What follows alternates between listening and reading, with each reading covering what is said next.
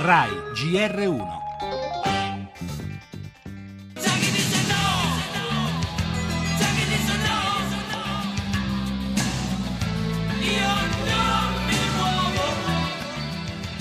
Non vogliamo che la prossima legge elettorale abbia una maggioranza di eh, parlamentari nominati. Io spero che l'Italicum possa migliorare grazie al voto del Parlamento. Con buona pace di quelli che vorrebbero fare i frenatori, eh, noi andiamo avanti, certo con prudenza, con saggezza, con buon senso e con l'equilibrio necessario. C'è qualcosa che non va.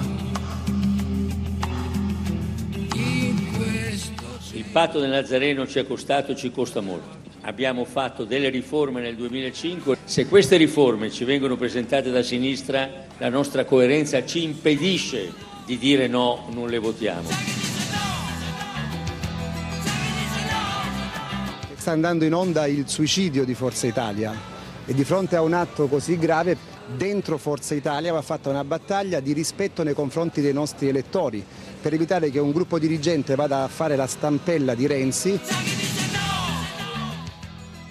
Costa il patto del Nazareno a destra, come dice Berlusconi, e anche a sinistra, ma al momento regge e si prepara a sostenere quella riforma elettorale che il governo intende portare a casa al Senato la prossima settimana, non senza ferite. Da una parte c'è il PD, insidiato da una fronda di 29 dissidenti, guidati, lo abbiamo sentito in apertura, dal senatore Gotor. Dall'altro la Forza Italia di Berlusconi, ma anche di Fitto, di un leader rimasto al comando senza agibilità politica e di un deputato ribelle che però al momento raccoglie giusto una decina di seguaci. Due partiti spaccati che ritrovano un'unità paradossalmente avvicinandosi al proprio opposto. Forza Italia incontra il PD, il PD incontra Forza Italia. Tra tanti no, sta forse nascendo un nuovo partito, il Partito della Nazione.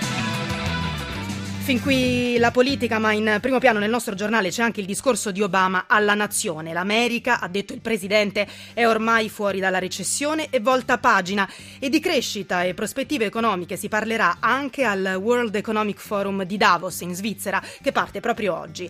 Via libera poi alla riforma delle banche popolari, diventeranno SPA e ancora 100 giorni all'inizio dell'Expo di Milano. Faremo il punto con l'amministratore delegato Giuseppe Sala. Prosegue poi la nostra inchiesta su appalti e degrado a Pompei, la musica con l'ultimo album di Bob Dylan e infine lo sport con la Coppa Italia dalla contestata vittoria della Roma alle partite di questa sera.